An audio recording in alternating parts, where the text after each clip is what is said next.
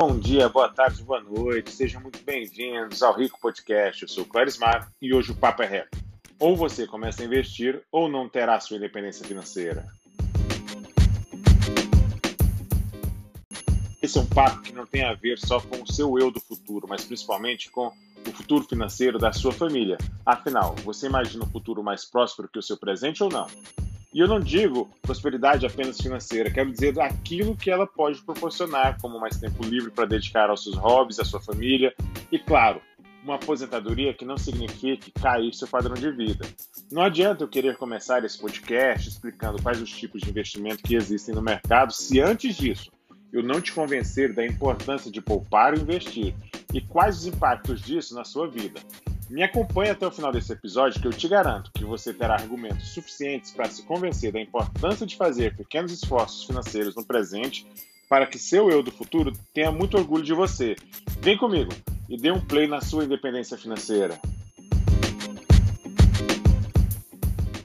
A gente precisa ter muito claro que investir é pensar muito mais no longo prazo do que no presente, sem, contudo, abrir mão de viver a vida no presente.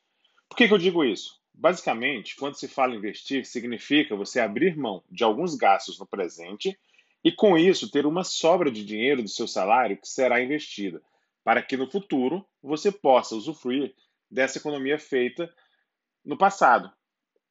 Esse usufruto pode variar de pessoa para pessoa, mas os objetivos do investimento costumam ser a compra de algum bem no futuro, como uma casa própria, ou ainda um objetivo de se diminuir o ritmo de trabalho e ter um dinheiro guardado, que permita cobrir a diminuição do salário quando se diminuir a carga de trabalho, ou mesmo a aposentadoria definitiva. Pode ser também um desejo de aumento do padrão de vida. Já ouvi muitas pessoas falarem sobre ter uma vida muito regrada no presente para se ter uma vida próspera no futuro.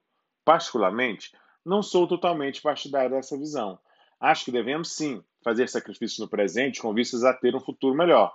Entretanto, é preciso também apreciar e usufruir de gastos no presente. Afinal, o futuro deve ser planejado e idealizado, mas o nosso viver e celebrar é uma vivência diária.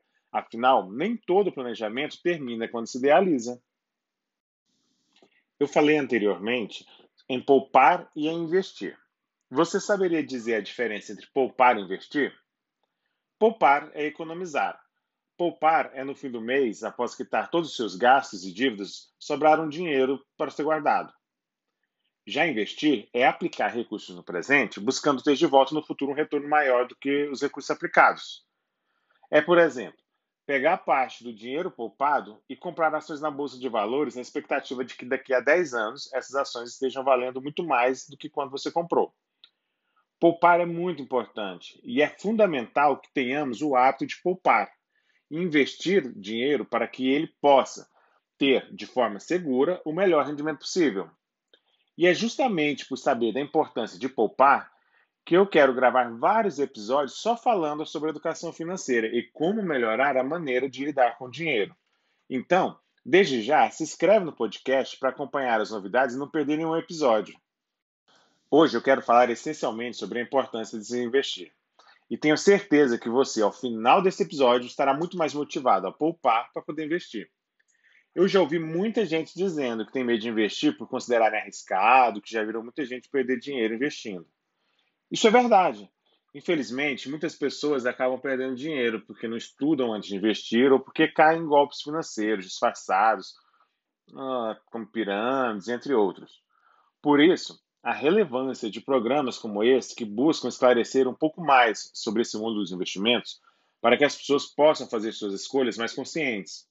Agora, o que pouca gente diz é que se você apenas poupar e deixar seu dinheiro parado, como dizia antigamente, debaixo do colchão, você também estará perdendo dinheiro. O poder de compra do dinheiro cai ao longo do tempo. Então, se eu só deixar minhas economias guardadas debaixo do colchão, daqui a 10 anos eu vou conseguir comprar muito menos coisas do que eu conseguia comprar antigamente. Todos devem se lembrar quando 100 reais era permitia que a gente enchesse o carrinho de compras no supermercado e hoje quase nem se enche uma sacola. Então, a quantidade de notas é a mesma, mas devido ao aumento dos preços das coisas, a famosa inflação, o meu dinheiro parado passa a ser capaz de comprar cada vez menos coisas. Em outras palavras, quando deixo meu dinheiro parado, eu também estou perdendo dinheiro. às vezes, o medo de investir e o fato de quando o dinheiro está ali debaixo do colchão, eu posso pegar, posso tocar, posso vê-lo quando eu quiser, pode criar isso, uma falsa sensação de segurança. Mas, infelizmente, como o preço das coisas tende a aumentar ao longo do tempo, é preciso buscar maneiras de se proteger dessa diminuição do valor de compra do dinheiro. Aí é que entra uma das funções que considero primordiais no investimento. Quando eu invisto, eu busco fazer com que o meu dinheiro poupado aumente ao longo do tempo e seja o mínimo possível atingido por essa perda de poder de compra. No longo prazo, por exemplo, eu busco me proteger dessa desvalorização e ter ainda um ganho adicional a mais. É quando se diz que os investimentos conseguiram superar a inflação. Vou dar um exemplo. Digamos que a inflação no período de 10 anos foi de 40%. Se meus investimentos me renderem 50%, significa que eu consegui superar a inflação em 10%. Claro que para fazer isso sem estudo, há sim o risco de se perder dinheiro investindo em opções ruins de investimento. Afinal, nem todo investimento pode ser considerado bom. Por isso, o principal ponto é mudar o seu mindset e perceber a importância de poupar e investir, para então estudar e ver as alternativas de investimentos adequadas ao seu perfil, objetivos e, por conseguinte, sua disposição ao risco e às oscilações dos valores ao longo do tempo. Apenas o estudo poderá lhe dar clareza sobre o assunto. Porém, eu adianto que não é um bicho de sete cabeças esse estudo. Com poucos minutos por semana, você será capaz de fazer isso. É isso mesmo. Poucos minutos por semana serão suficientes. A não ser que você pretenda ser um investidor profissional, você conseguirá administrar seus investimentos dedicando alguns minutos por semana. O primeiro passo, quando for investir, é definir quais seus objetivos futuros e quando eles vão ser realizados, para que a partir disso você possa definir o quanto precisa poupar e investir para custear esses seus objetivos. Por que é importante definir os objetivos e os prazos? Porque cada tipo de investimento tem um prazo próprio. Existem investimentos que posso pegar o dinheiro investido de volta a qualquer momento. Já outros, só consigo pegar o dinheiro de volta depois de um determinado tempo. Então, se eu tenho um objetivo para daqui a um ano, eu não posso investir em algo que eu só possa resgatar o dinheiro daqui a dois anos. Nesse caso, então, eu vou buscar as opções de investimento que consiga resgatar o dinheiro dentro de no máximo um ano. Normalmente, quanto mais longo o prazo do meu investimento, mais opções de investimento com rendimento melhor eu terei. Ou seja, via de regra, no longo prazo, eu consigo investimentos com rendimentos melhores do que eu consigo para o curto prazo. As de objetivos de investimento costumam ser divididos da seguinte maneira: curto prazo, aqueles de até dois anos, médio prazo, aqueles entre 3 e 10 anos, longo prazo, aqueles com mais de 10 anos. Alguns exemplos de objetivos são, por exemplo, fazer um curso, uma viagem para daqui a um ano. Aí seriam objetivos de curto prazo.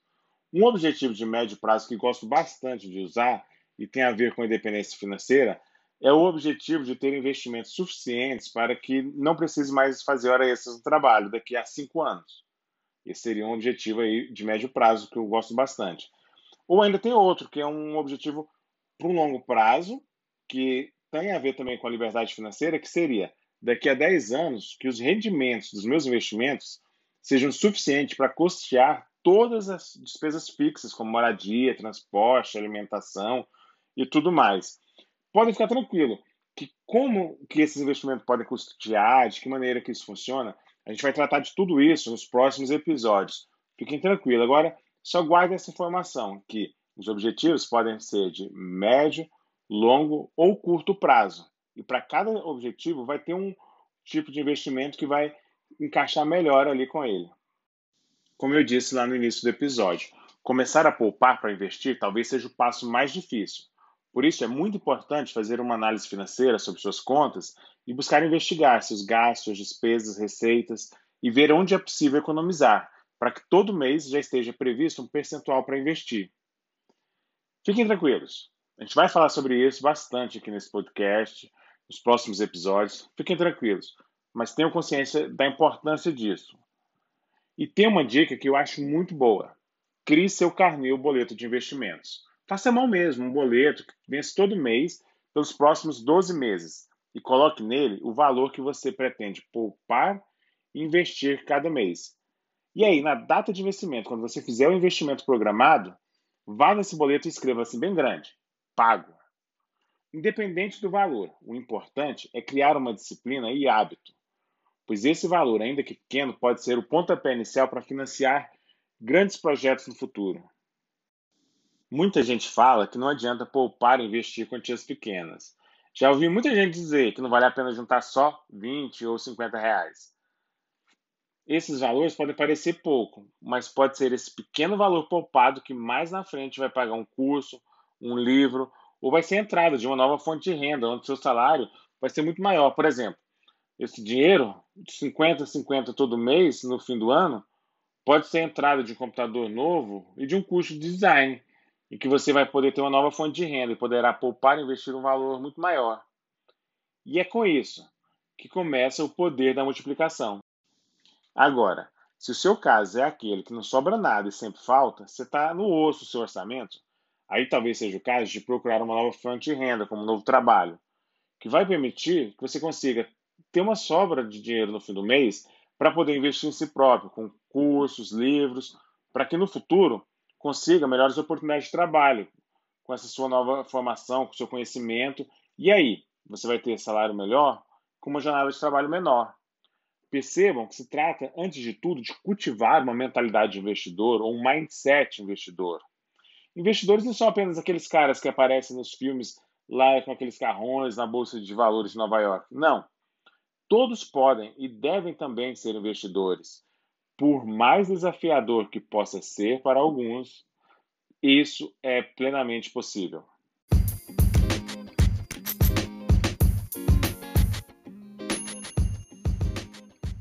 Fique por aqui e acompanhe o Rico Podcast, que desenvolver esse pensamento investidor é um dos nossos objetivos. Por isso, não se esqueça de se inscrever no podcast. Se gostou do episódio, indique para todos seus amigos. Se não gostou, indique para seus inimigos. Muito obrigado pela atenção de vocês e até o próximo Rico Podcast.